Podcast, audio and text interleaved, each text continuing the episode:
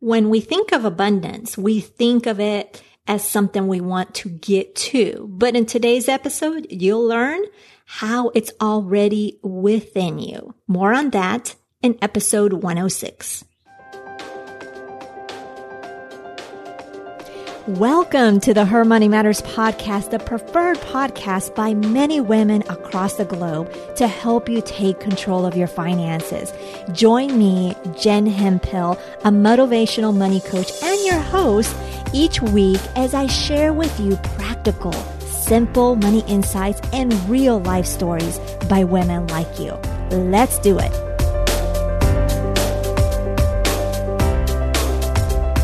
Welcome and thank you so much for joining me today. I am officially back from vacation. It took me a little while to get back into the grind. My family, my boys, and my husband, we went to Seattle.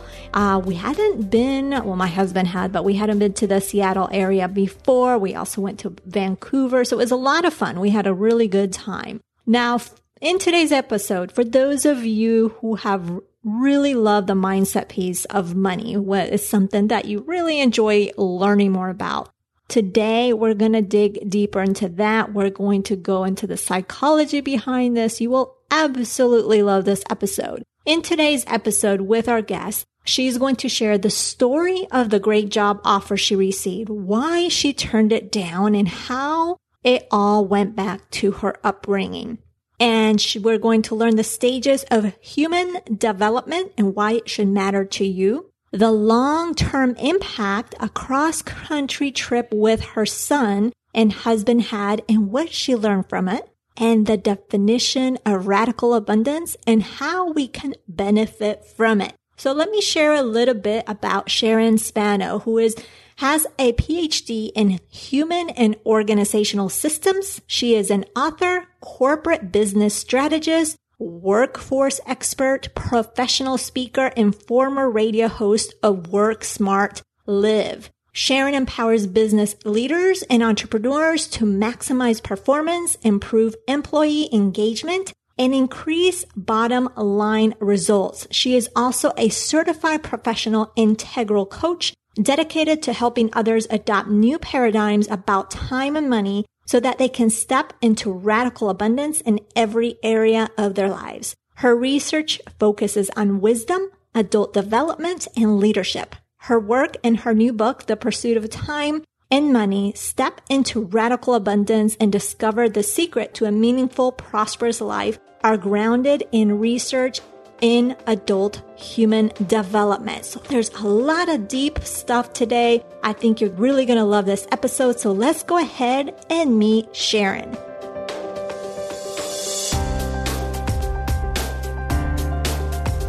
Welcome, Sharon Spano, to the Her Money Matters podcast. I am so thrilled to have you here and chat with you, get to know you, and the book that you have written as well. I'm excited to dig into that. Are you ready to dig in? I am, Jen, and thank you so much for having me. I'm excited as well because your podcast is absolutely awesome. So I'm excited oh, to be a oh, part of it. Thank you so much. Well, Sharon, tell us a little bit about how you grew up around money. What did you experience? You, what did you see? What were some of the conversations you heard? Those type of things. Well, it's an interesting question because it's one that I don't, ha- I really have never thought much about until the writing of the book. And so for me, I grew up in a, in a very poor family in the inner cities of Los Angeles.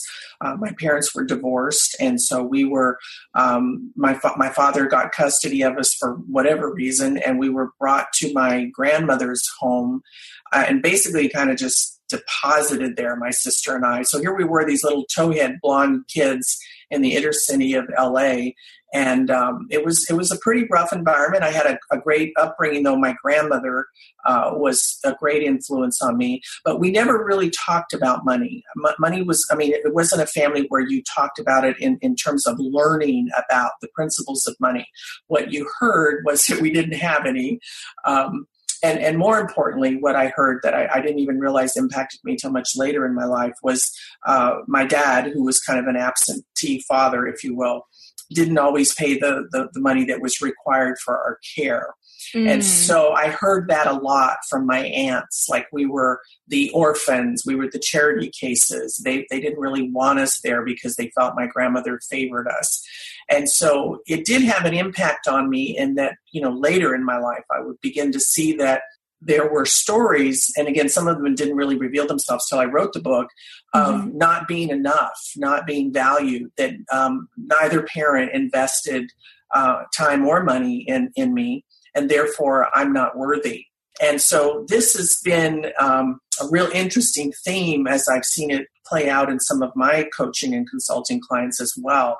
Uh, and it was part of the impetus behind the book was realizing how important these stories are and how they can push us into conversations of either scarcity or abundance. Uh, and we can talk a little bit more about that because the research is showing some interesting nuances uh, between those two ends of the spectrum. But basically, for me, it was um, growing up without any awareness of what it meant to have money and, and if you had it, how to manage it or care for it or be good stewards of it.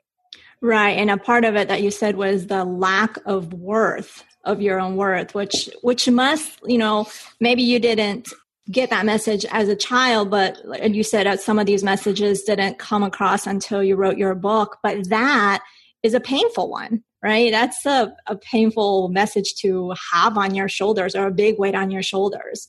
Exactly. And I think, you know, what's interesting to me is, of course, as children, we don't uh, process it in this sophisticated way that you and I are talking about it with our clients now. But nonetheless, it is impacting our subconscious mind and our, and our paradigms, you know.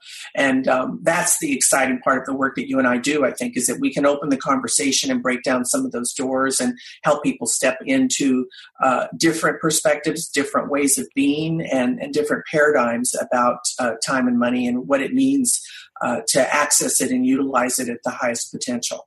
Right. No, exactly. So I know, and as I mentioned, I know you didn't see some of these uh, lessons later on to your book, but if you look back um, to like your education to when you started working, what were the effects of those lessons even though you didn't know them at the time, of the impact of your childhood and the stories and the messages that you gained on your work, on your education, just in your everyday life, if you were to look back, what do you think, you know, what think, were some yeah, of the things that happened? That's a great question. I think in the early years when I go back, um, I was blessed always to have very good jobs. Um, I, I, had a good education as a child uh, because my, my grandmother and her wisdom put us in Catholic school.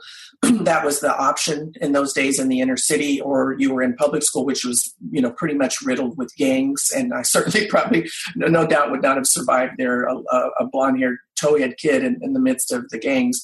Um, so I had a great education, and, and then I always had really good jobs because I, I was educated. And um, so, but I know, I know when I think back, I had trouble, and I think a lot of women do, and that's why I love the podcast and what you're doing. Is that you know we have trouble sometimes. I think for a, a variety of reasons, asking for just compensation. Mm-hmm. Or I can remember um, I worked for one of the most prestigious law firms in downtown Los Angeles when I was first starting out, and my boss got transferred and asked me to come with him, and I, I didn't believe that he really wanted to take me you know the wow. worthiness issues were so great. And mm-hmm. so i mm-hmm. turned down this great opportunity. And then years later he was like why didn't you come? Like i so wanted you to come with me. And i said really? You, you really meant it?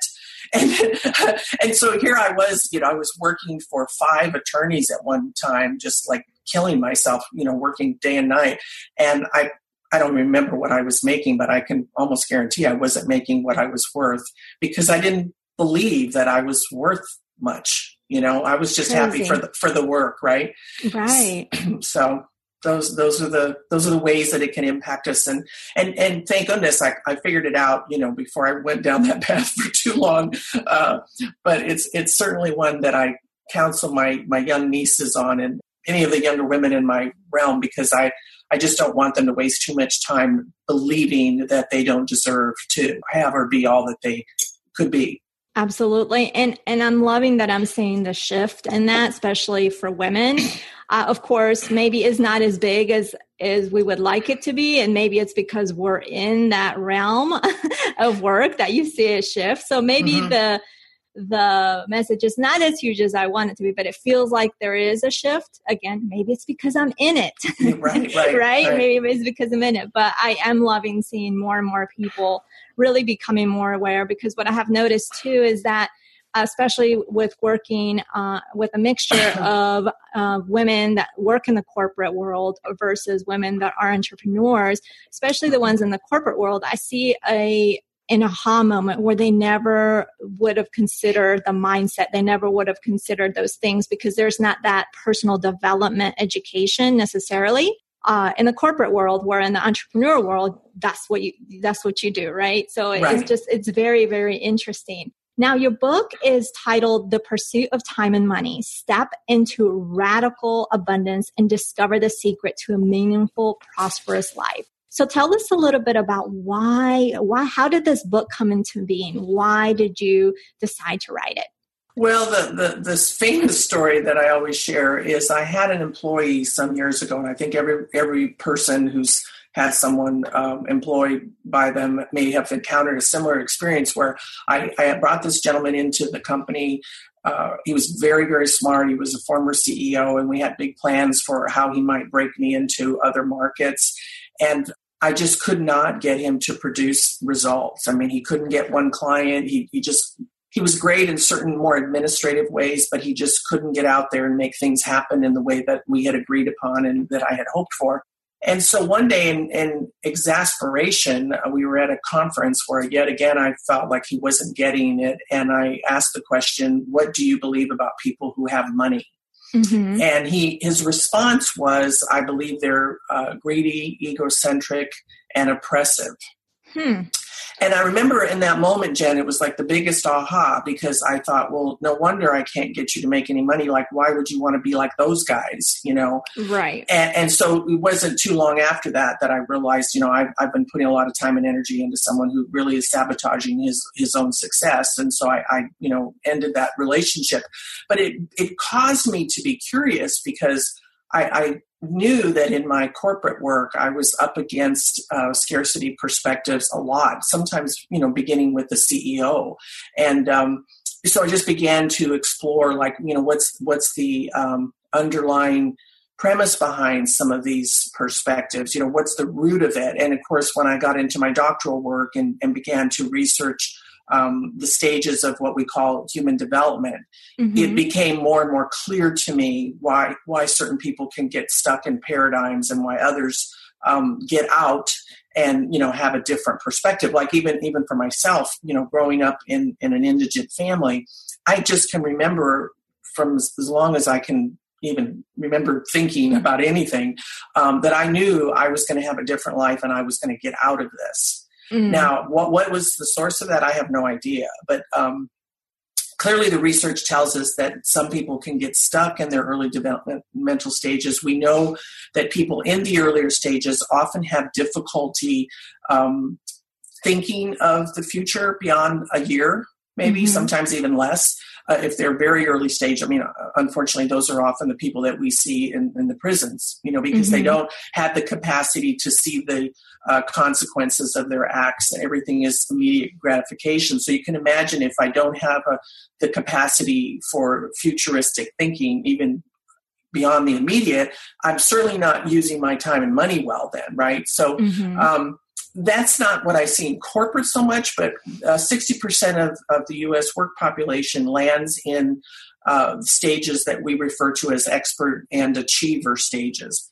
And so there are some limitations even within those those mid-range uh, stages that impact people's perspectives on time and money. So one example I can give you is at the expert stage, which is where we often find engineers and financially minded individuals and people that are more technical in their in their thinking. Mm-hmm. Um, and I don't mean to be stereotypical, but just as an example, um, they often can focus more on efficiency than effectiveness of the of the stage beyond them.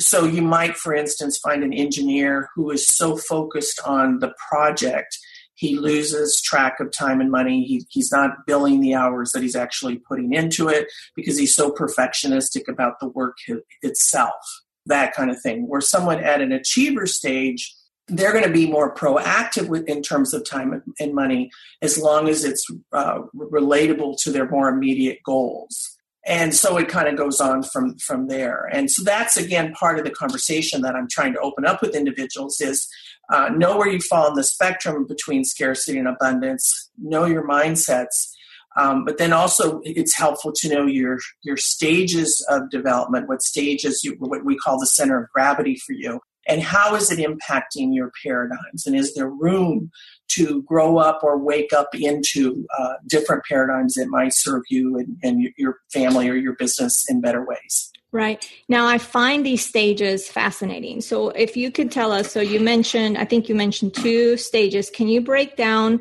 Can you, how many stages are there? There are 12 that we There's know 12. of. Right. Okay. Mm-hmm. And so uh, they range from what you, the two that you mentioned. So can you tell us? I don't, I mean, I don't know if it's 12 of them. So yeah, I'm trying to figure out like kind of like in a range. I, I do go into them in the book in, in mm-hmm. relation to time and money because it's obviously a very complex conversation, but I was able to pare it down to where it's relatable. So the first four, the easiest way to think about it is those are your children up until the last uh, of the first four, which is usually, um, and they don't always correlate to age, but the first four do. So the, the, the last stage of the first four, which we, we talk about as the concrete tier, Mm-hmm. Um, that uh, is usually uh, maybe up to age 21 or so, depending on the individual. Then the next four, we get into more abstract thinking, and um, that's again where most of your workforce lands. And then the, the final four are very, um, really like 1% of the population is up in what, what the one that we call the strategist level. Mm-hmm. Uh, beyond that, most we we don't even know of people in the workforce beyond that because they're they're kind of like I'll just use the example of the Gandhis of the world. Mm-hmm. You know that they're not they're not really in the world um, because they think so differently and they're they're just kind of in a whole other stratosphere in terms of their consciousness because that's really what we're talking about is um, the meaning making systems of the individual and their their consciousness Mm-hmm. So, so for our purposes, most of the people that you and I see are in that middle tier of, mm-hmm. of the four stages. And as I said, 60% that we know um, in the United States workforce fall between the expert stage and the achiever stage. And they all have great things about them that serve uh, people within those stages of development. But then they all ha- also have what we call, you know, I'm sure you've heard this term in psychology, shadow sides you know there's a shadow okay. piece that we and as we grow and develop up into the other stages if we don't do the work uh, to resolve some of those um, inconsistencies in our consciousness we kind of bring that shadow with us mm-hmm. so so the example that i can give you with respect to my own story is um, i was very blessed to marry a man who lives in abundance and he invests time and money in me you know a hundredfold and he's he's really helped me step into much of who i am um, probably most of who i am. But when i'm under stress when i'm feeling insecure for whatever reason uh, even though i'm very later I'm, I'm later stage i will immediately uh, drop down into an earlier stage. And for me that could encompass a lot of those same uh, scarcity perspectives of not being worthy enough or comparing myself to others or feeling like I don't have enough time, you know, and you know how we can all start feeling like we're chased by the clock at one moment or another. I'll I'll, I'll revert uh, to some of those earlier paradigms of my earlier years. And, and I find this fascinating because if I'm understanding correct, it, these stages, part of it is a part age, but not, but it's a part education, a part just your way of thinking is that what i'm that's what i'm gathering from is that correct as yes what, it's, yeah it's your meaning making system so so mm-hmm. one of the examples that i that i use without without getting you know too depressing about all this is i had a son um, we, my husband and i had a son with a very rare metabolic disorder mm-hmm. and so michael was born um, wound up being physically disabled all his life was supposed to live until mm-hmm. the age of two so there were a lot of time and money factors in our life and pressure around insurance mm-hmm. and you need a new wheelchair and this and that and the other. Um, he lived until the age of 27. Wow. So I know other women who have lost children or who have had children with disabilities who internalize that in one way. You know, some in you know they see the child as a blessing. Others maybe were just overwhelmed by it and had difficult uh, difficulty coping with it. Um, you know, it's different for every person, and so the loss of a child is certainly a very significant thing. I mean, it it, dramatic, it dramatically impacted our lives. Mm-hmm. But because of the work that I've done through the years, um, developing what we also have what we call lines of development. So there's 26 of those. Wow. Um, Before we jump into today's content, keep your ears peeled for a unique reveal I'll be sharing midway through the show. It's something special just for you. With my clients, I focus on six of them. Mm-hmm. And without even knowing I was doing this, from the time Michael was born, I was developing these lines within myself, really just to survive.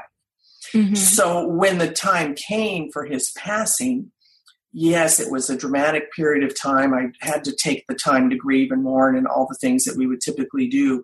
But my meaning making system was um, advanced enough, if you will, mm-hmm. that I, I put it in a different paradigm. And I, I looked at it in a way that was um, very healing for me personally is the only way that I can think about it. And, and that, you know, one of the one of the things I remember saying was, well, we were blessed to have him for 27 years.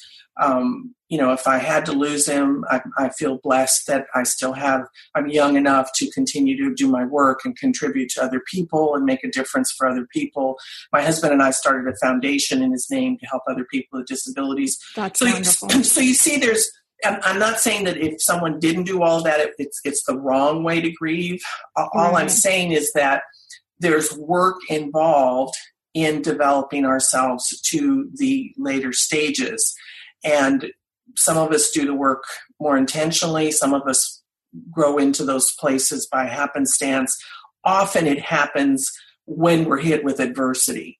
Right. Right. and we make decisions. I mean, I think all of us have stories about something that happened in our lives, and I made a decision to move forward, or you know, maybe I didn't do so well with that, you know, and I self medicated for 10 years before I snapped out of it. You know, it's different again for all of us. And it's not to say that any one way is the right way or any one way is the wrong way. Um, again, my goal is to help people seeing that, to help people see that you have a choice. Right, right. Well, I appreciate you sharing such a um, close story to your heart because I know I'm sure that's still uh, tough to to talk about, but I, appreciate that. And what I find so fascinating here too is that it, it confirms everything that I'm teaching in a, in a different way. How a lot of people, when they focus on their money, they think it's just saving saving more, spending less. And of course, I bring in the mindset, but you bring a different perspective too, which which is so interesting because and it but it if i think about it it's just so very true. We all uh, you know life we have life happens. We go into these different stages of life. Uh, we grow into the person that we we become or we or we go to it in a different direction. And those all those things at that moment in time affect the decisions that we're making with money. It affects so many things how we think about money and it's i find it so fascinating and i'm just so excited that you wrote this book. Now part of this book part of the title is radical abundance. What exactly do you mean by that? Well, I'm, I'm really going to the much of what you just spoke to, Jen, in terms of, um, for me, it's about relationships. So, you know, mm-hmm. there, there's a, a, saying where your treasure is, there your heart is also. So, you know, I know one of the questions that you're always interested in is, you know, your best money memory. Mm-hmm. Well, if I look back as an example through Michael's life, I have a lot of horrific memories around time and money because we were under so much stress on, on both areas. But my, my best memory, my husband and I both been very successful. I mean, we have three businesses between us. Um, and I have had the cars and the houses and all those kind of things. But when I think about my best money memory, it is the memory of taking my son.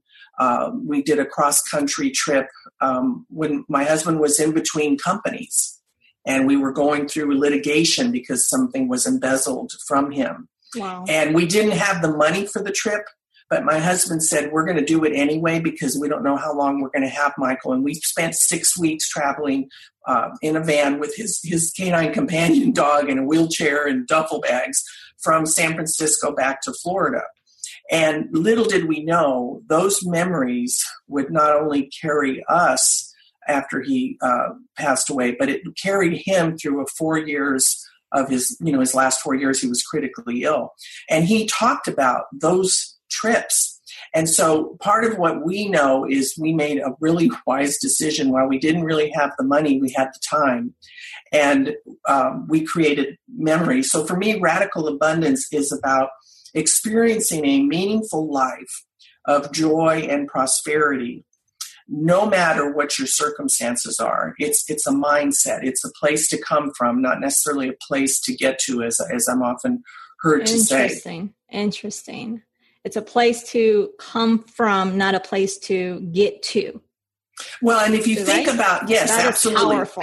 That and that's powerful. that's like my favorite saying in the whole book because you know when you think about people who live in in very um, indigenous uh, you know environments where they're they're poor but but they're often very content maybe sometimes much more so than we are as americans as we're always striving for more more more right mm-hmm. and um, that that was a big lesson I, I learned from my son is that sometimes we had more time sometimes we have more money but we always invested what we had in the relationship with mm-hmm. him because we it, it was almost like not knowing how much we had, uh, uh you know, because he was supposed to only live till 2 mm-hmm. um, made everything richer and um, more meaningful. So we celebrated a lot. Uh, you know, I mean, everything. I celebrated, you know, everything but Groundhog's Day. I think with him uh, because beautiful. every moment was precious.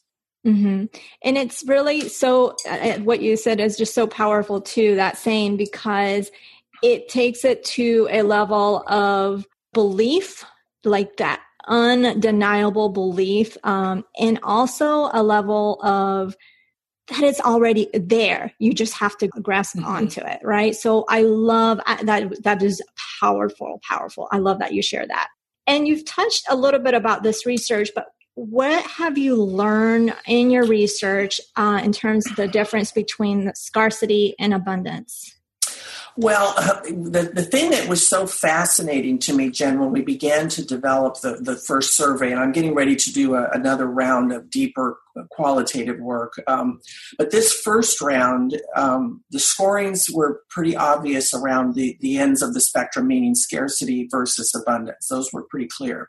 What surprised me was the moderate ranges. And by that I mean moderate scarcity can sometimes look like and be perceived as moderate abundance. So it often shows up as responsible, being responsible in the in the mind of the, the person in their own paradigm. So so the example I like to use is the father who works very, very hard to provide for his family, and he's doing all the responsible things that he probably saw his father do which is work very long hours and bring home the bacon kind of thing. Mm-hmm. And he's so focused in being responsible and saving for the future, for retirement or college, that they don't enjoy the trip along the way. And I've literally met people who, you know, they've never been to theme parks or Disney World because their dad said, you know, we, we can't because we're saving. Or yeah. they, they never went on vacations. I'm sure you've seen this as well. Oh, I've, ex- I've been that person. I've been that person until my, my husband. I was that person. Well, and I see this now in the baby boomer generation where um, how much is enough, you know, mm-hmm. in terms of retirement, like this fear of I can't really do anything because what if we don't have enough at the end, you know, that kind of thing. Right. Wow, that is fascinating. And as far as time and money because that's like the big theme is how does that correlate to what we value most in life? Well i think it goes to a little bit of what i said earlier in terms of the first the first premise that i explored was the two being very much related to one another. And we say mm-hmm. that in passing you know time is money blah blah blah. But um, i think it's a little bit deeper than that in that one of the premises that i explore in the book is I think part of our stress stems from the fact one that they are related, but two that they are um, they're abstract constructs at the same time that they're very concrete. And by that I mean, if you think about time, I mean, you know, I'm, I'm leaving for London in, in a few weeks, and so it's going to be a completely different time zone, right? Mm-hmm. Um, you know, we, we, we, we understand the reality of that, but really it's, it's so abstract on one hand. What does it really mean? Uh, and one of the things I noticed, for instance, when Michael was in and out of the hospital was how I could feel like I was there for months on end. And yet there were days where you know, it, it, all went by in, in a flash. You know, it's like I, I felt like we, we've only been here five minutes and yet 10 hours had gone by. Mm-hmm. So, so there's all these different elements and again goes to perception of how I see time and money and understanding the relationship between them and understanding that nature of the abstract component of money, particularly to me being when you think about places like Las Vegas, you know, like I was just out in California, and so you know everything in the casinos are, are geared to make you lose track of time and money. Right. and lose all sense of reason and what it is you know now it's even more so because everything's digitalized it's not even chips anymore or you know in the old old days when they used to have actual real coins and stuff so all of those to me are factors that play into the psychology and our mindfulness around money. That if we're not aware of some of those things and how they trigger us or or how we um, tend to ignore uh, what is happening around us, even in terms of the stimulation of, of what's happening, you know, in social media and the internet, and how we're all being programmed, you know, with ads and and you know, I'm always amazed because I'm a, I'm a Stuart Weitzman uh, person and they send me emails every single day and I open them every single day and then they send me another email that says you, you forgot to buy the shoes. You forgot to put them in your little purple box. You know and I have to really resist not buying a pair of shoes every single day because I'm so you know they know my addiction. It's embarrassing that they, they oh, know me they know me this well that they're telling me I forgot my little shoes in my little purple box. Yeah, oh, it's crazy how how advanced technology because that's like a retargeting method. Exactly. like when you're looking at something on Amazon and all of a sudden it fe- appears on mm-hmm. the Facebook feed or all over. It follows you everywhere you go. well, and, and and a lot of us have awareness of how that technology works, but a lot of mm-hmm. people don't, mm-hmm. and and so it's just in front of them, you know, it, it's it's like you know waving your addiction in your face twenty four seven. If you mm-hmm. don't understand the, the the technology behind it, it's it's easy to read it as a sign that I should really the universe is telling me I need these shoes. oh, that's that's funny. Well, this has been fascinating, uh, Sharon, to say the least. And when exactly is your book available? Um, it's available now on the Time Money uh, book.com forward slash HMM for Her Money Matters.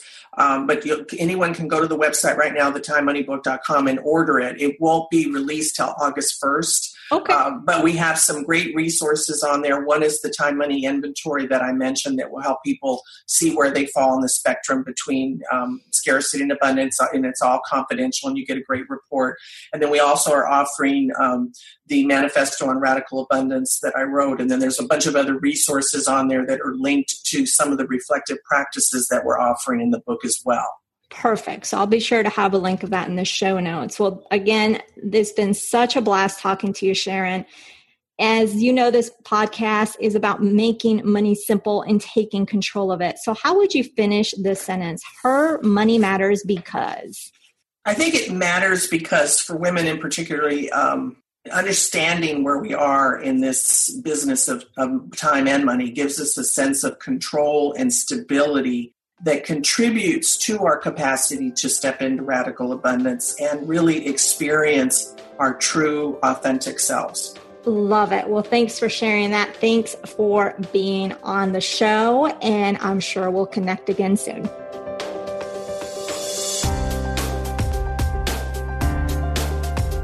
Wow.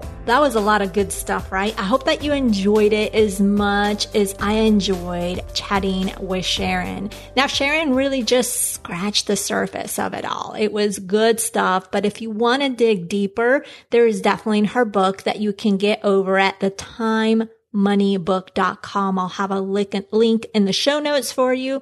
And I absolutely loved her definition of radical abundance. And I'll talk about that more in a moment. But first, I want to give a quick shout out to Kelly, Aaron, and Brittany for your suggestions on our trip, our family trip uh, to Seattle, to the Pacific Northwest. It was super helpful. I know it's nothing related to this episode, but I just wanted to thank you because I feel really blessed and grateful that I can just reach out to you and you so willingly help me. So I really, really appreciate all those suggestions.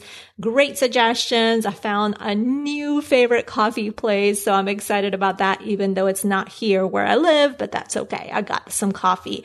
I brought some coffee back. Now let's get back to radical abundance.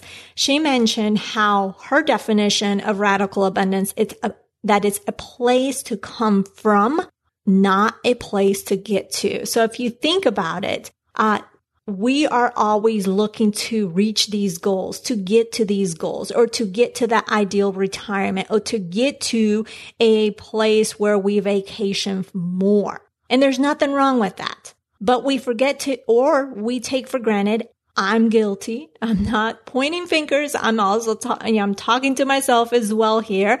Uh, but we take for granted what we have, what we have achieved, our wins. We just forget about those things and just we move forward to the next thing. And it's I feel that it's so important to keep those things present, and that the keeping of those things present and is really what radical abundance is, what she referred to as radical abundance. Because when we have those things present where we don't move on to the next thing, looking to get to the next thing, but really, really, uh, keeping, I, I know I'm, I said present. I was trying to think of a better word, but really have that at the forefront of our thoughts of what we have achieved, our wins, what the things we have that's going to make things so much easier to reach the other things that we want to have or achieve.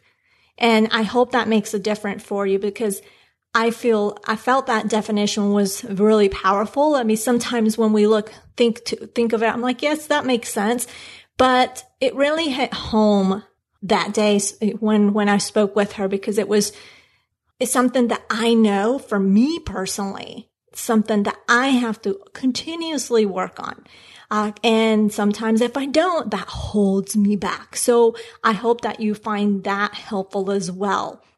And it's also one of those things that is easy to do because we can keep that present. We can do a gratitude, gratitude journal, whatever it may be, but it's also easy not to do. right? So uh, now I'm taking advantage that you are hearing me in your ear literally, right? Uh, to remind you of this because it's just so important and I can't stress that enough.